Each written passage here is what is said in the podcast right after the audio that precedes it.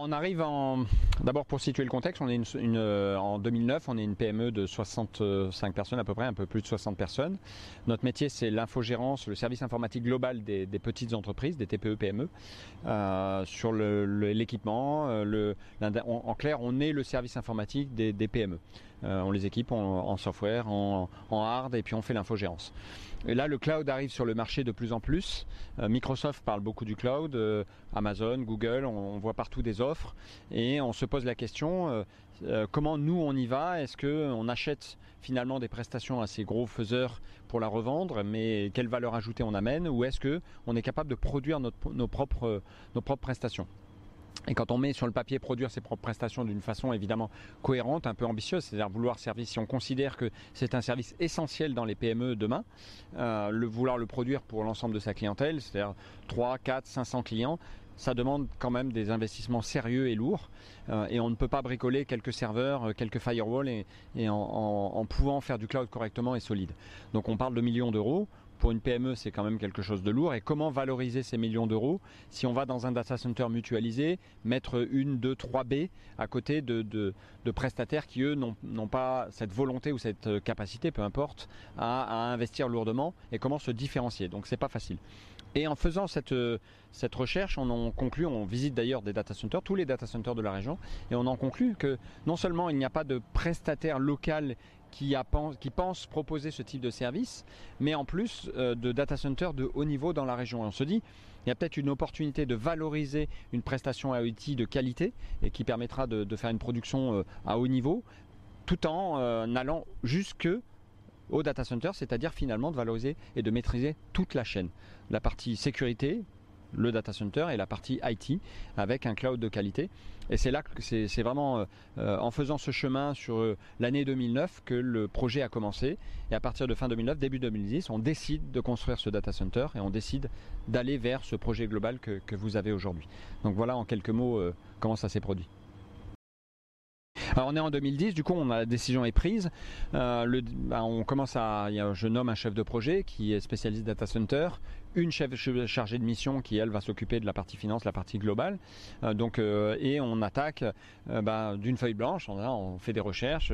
Il nous faut un fournisseur de climatisation, un, architecte, etc., etc. Et on fait le tour un petit peu. De, on est allé d'ailleurs au salon du data center à Paris. On fait un peu le tour de, comment on peut avoir des prestataires, réunir des prestataires pour pour faire ce, ce projet global. Et là, on rencontre Schneider Electric qui lui venait de racheter, APC, fabricant d'onduleurs et de baies, euh, et, qui était du coup en capacité de proposer une prestation globale, mais qu'ils ne l'avaient jamais fait. C'est-à-dire que leur cellule d'ingénieurs à Grenoble n'avait pas encore planché sur des data centers globaux.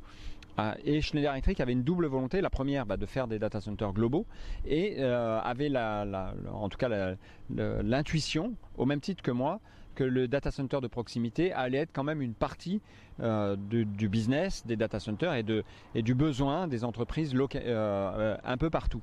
Et donc il, voulait investir dans le data center de proximité. Et donc le, mon projet étant, il y a une rencontre, si vous voulez, entre mon projet et Schneider Electric ayant racheté APC et étant capable de faire un projet global de data center de proximité. Donc on, se, fait une première réunion, puis une deuxième. Ça monte assez vite à la direction monde de Schneider Electric, puisque j'ai rencontré le patron France, puis patron Europe et puis PDG monde de la branche IT à l'époque. Et là, euh, ils me disent bah, on va vous suivre, on va vous mettre à disposition une cellule d'ingénieurs. On a eu 5-6 euh, ingénieurs qui ont, qui ont planché avec nous pendant un an sur la construction et la faisabilité du projet. Et quand je parle de construction de faisabilité, je rappelle qu'on est une PME, que c'est un investissement potentiel lourd et que notre budget est forcément limité à notre capacité d'investissement.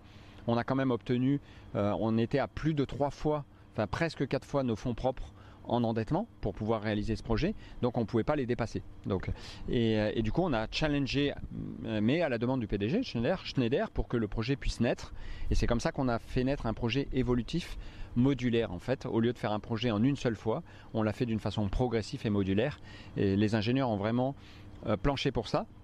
Et ça leur a permis à eux d'être capables aussi de reproduire à l'avenir et de, et de se dire qu'un data center de proximité, c'est pas des, des, investisseurs qui allaient investir tout de suite lourdement, mais que l'investissement allait être progressif. Enfin, progressif, mais avec euh, quand même un, départ à 4 millions hein, au total.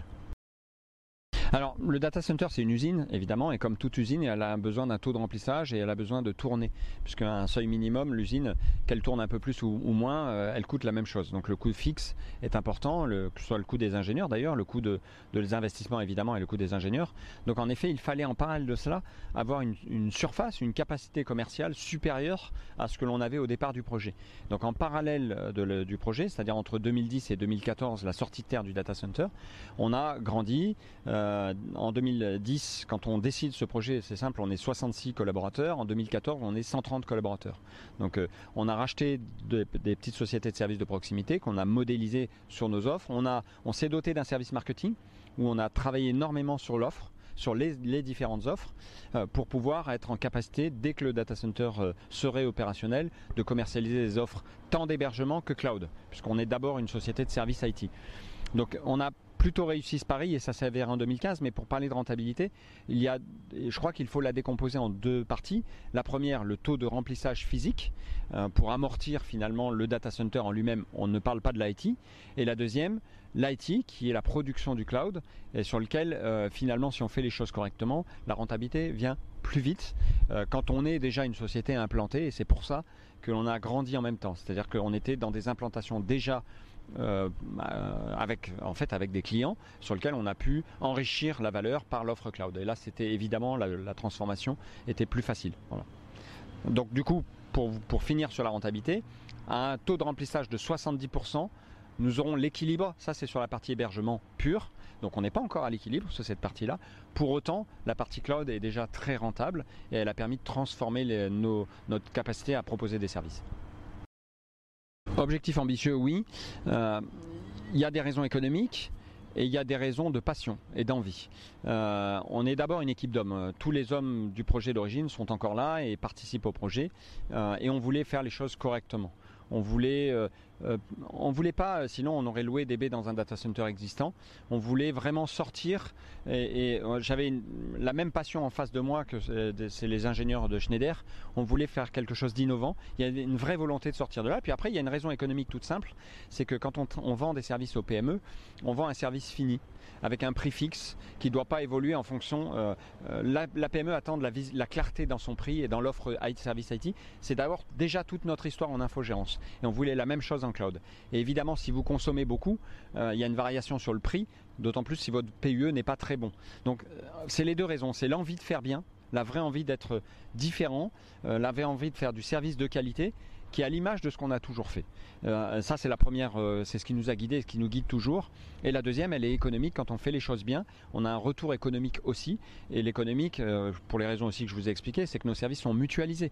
Donc, si on consomme plus, quelque part, on ne pourra pas modéliser, on pourra pas faire une variation de prix. Après, pour les clients PME, on ne pourra pas retourner les voir en disant on a consommé 20%, 20 de plus cette année, on va vous facturer 20% de plus. Donc, voilà un peu les deux raisons qui nous ont guidés. Ou en tout cas l'approche qu'on a eue. C'est un peu un projet fou parce qu'en plus, euh, vous le savez, euh, vous, êtes, euh, vous connaissez, le, l'uptime valide évidemment les data centers aux normes tiers. on, est, on a été validé aux normes tiers 3, non seulement design mais surtout production et c'est ce dont on est fier. dès le départ, on en avait envie. Ça a été long, coûteux en effet, parce que c'est 30%, un peu plus de 30% d'investissement supplémentaire par rapport à un data center normal ne serait-ce que dans les groupes électrogènes qui ne sont pas du tout dans les mêmes normes, ne serait-ce que dans le, doublement des cuves à eau, j'en passe. Euh, c'était un projet passionnant. Euh, oui, c'est un projet qui est de, difficile, économiquement difficile parce que euh, à un moment donné le client va le retrouver aussi un peu sur l'addition et tout le monde ne l'accepte pas. Mais il y a une fierté, il y a une volonté de faire encore une fois correctement mais à la fin, il y a quand même une volonté d'avoir un taux de productivité, un taux euh, euh, important, et de ne pas avoir de problématiques sur les services qu'on offre aux clients. Il y a quand même une réalité.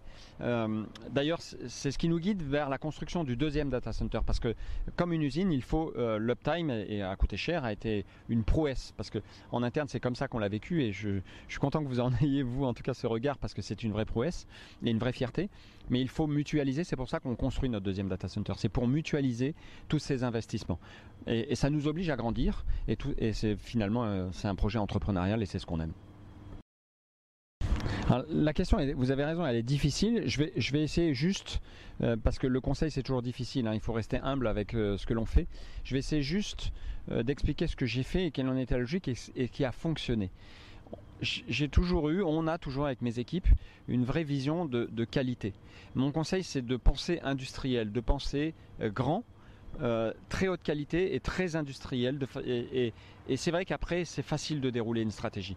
Et pas de, si on pense trop petit, si on n'investit pas assez. Alors, je sais que ça paraît facile à dire, mais c'est une vraie prouesse que nous avons fait parce que nous-mêmes, on était, une, imaginez, on a, on a engagé quatre fois nos fonds propres. Donc, ça veut dire qu'on a pris des risques. Mais c'est parce qu'on a eu cette vision d'investissement solide, c'est de penser solide. C'est vraiment pas faire de l'intermédiaire. Enfin, c'est vraiment ma vision parce que c'est un projet industriel et c'est cette fiabilité aujourd'hui qui nous permet de dérouler notre stratégie très facilement. Donc vraiment c'est le point clé je crois d'aujourd'hui notre j'aime pas dire mauvais, notre succès aujourd'hui et c'est le point clé en fait, c'est qu'on a pensé solide et industriel. Parce que j'ai pensé industriel et solide, nos infrastructures déjà sont, sont euh, c'est une mono infrastructure faut le savoir, mais de très très haut niveau. Je vous donne un exemple, j'ai que du Blade Synergy et du, des B3 par en full flash sur le cloud actif. C'est qu'un petit exemple. Euh, et je ne mets rien d'autre, c'est-à-dire je n'ai pas du, bas niveau, du plus haut niveau. Voilà. Pourquoi? Parce que ça me permet dans une PME de ne pas être, euh, faire du cas par cas. C'est-à-dire que quand vous avez euh, des machines industrielles de très haut niveau, vous ne faites pas de sur-mesure, puisque tout rentre. Finalement, le sur-mesure, la, la surqualité permet qui peut le plus, peut le moins. Et c'est comme ça qu'on a pensé. Ça nous permet quoi? De marketer des offres prêtes à l'emploi. Et ça nous permet d'aller vite et d'avoir des offres prêtes à l'emploi. Du coup, on a plus d'offres, elles sont toutes opérationnelles, mais sur chaque offre, nous n'avons qu'un seul choix.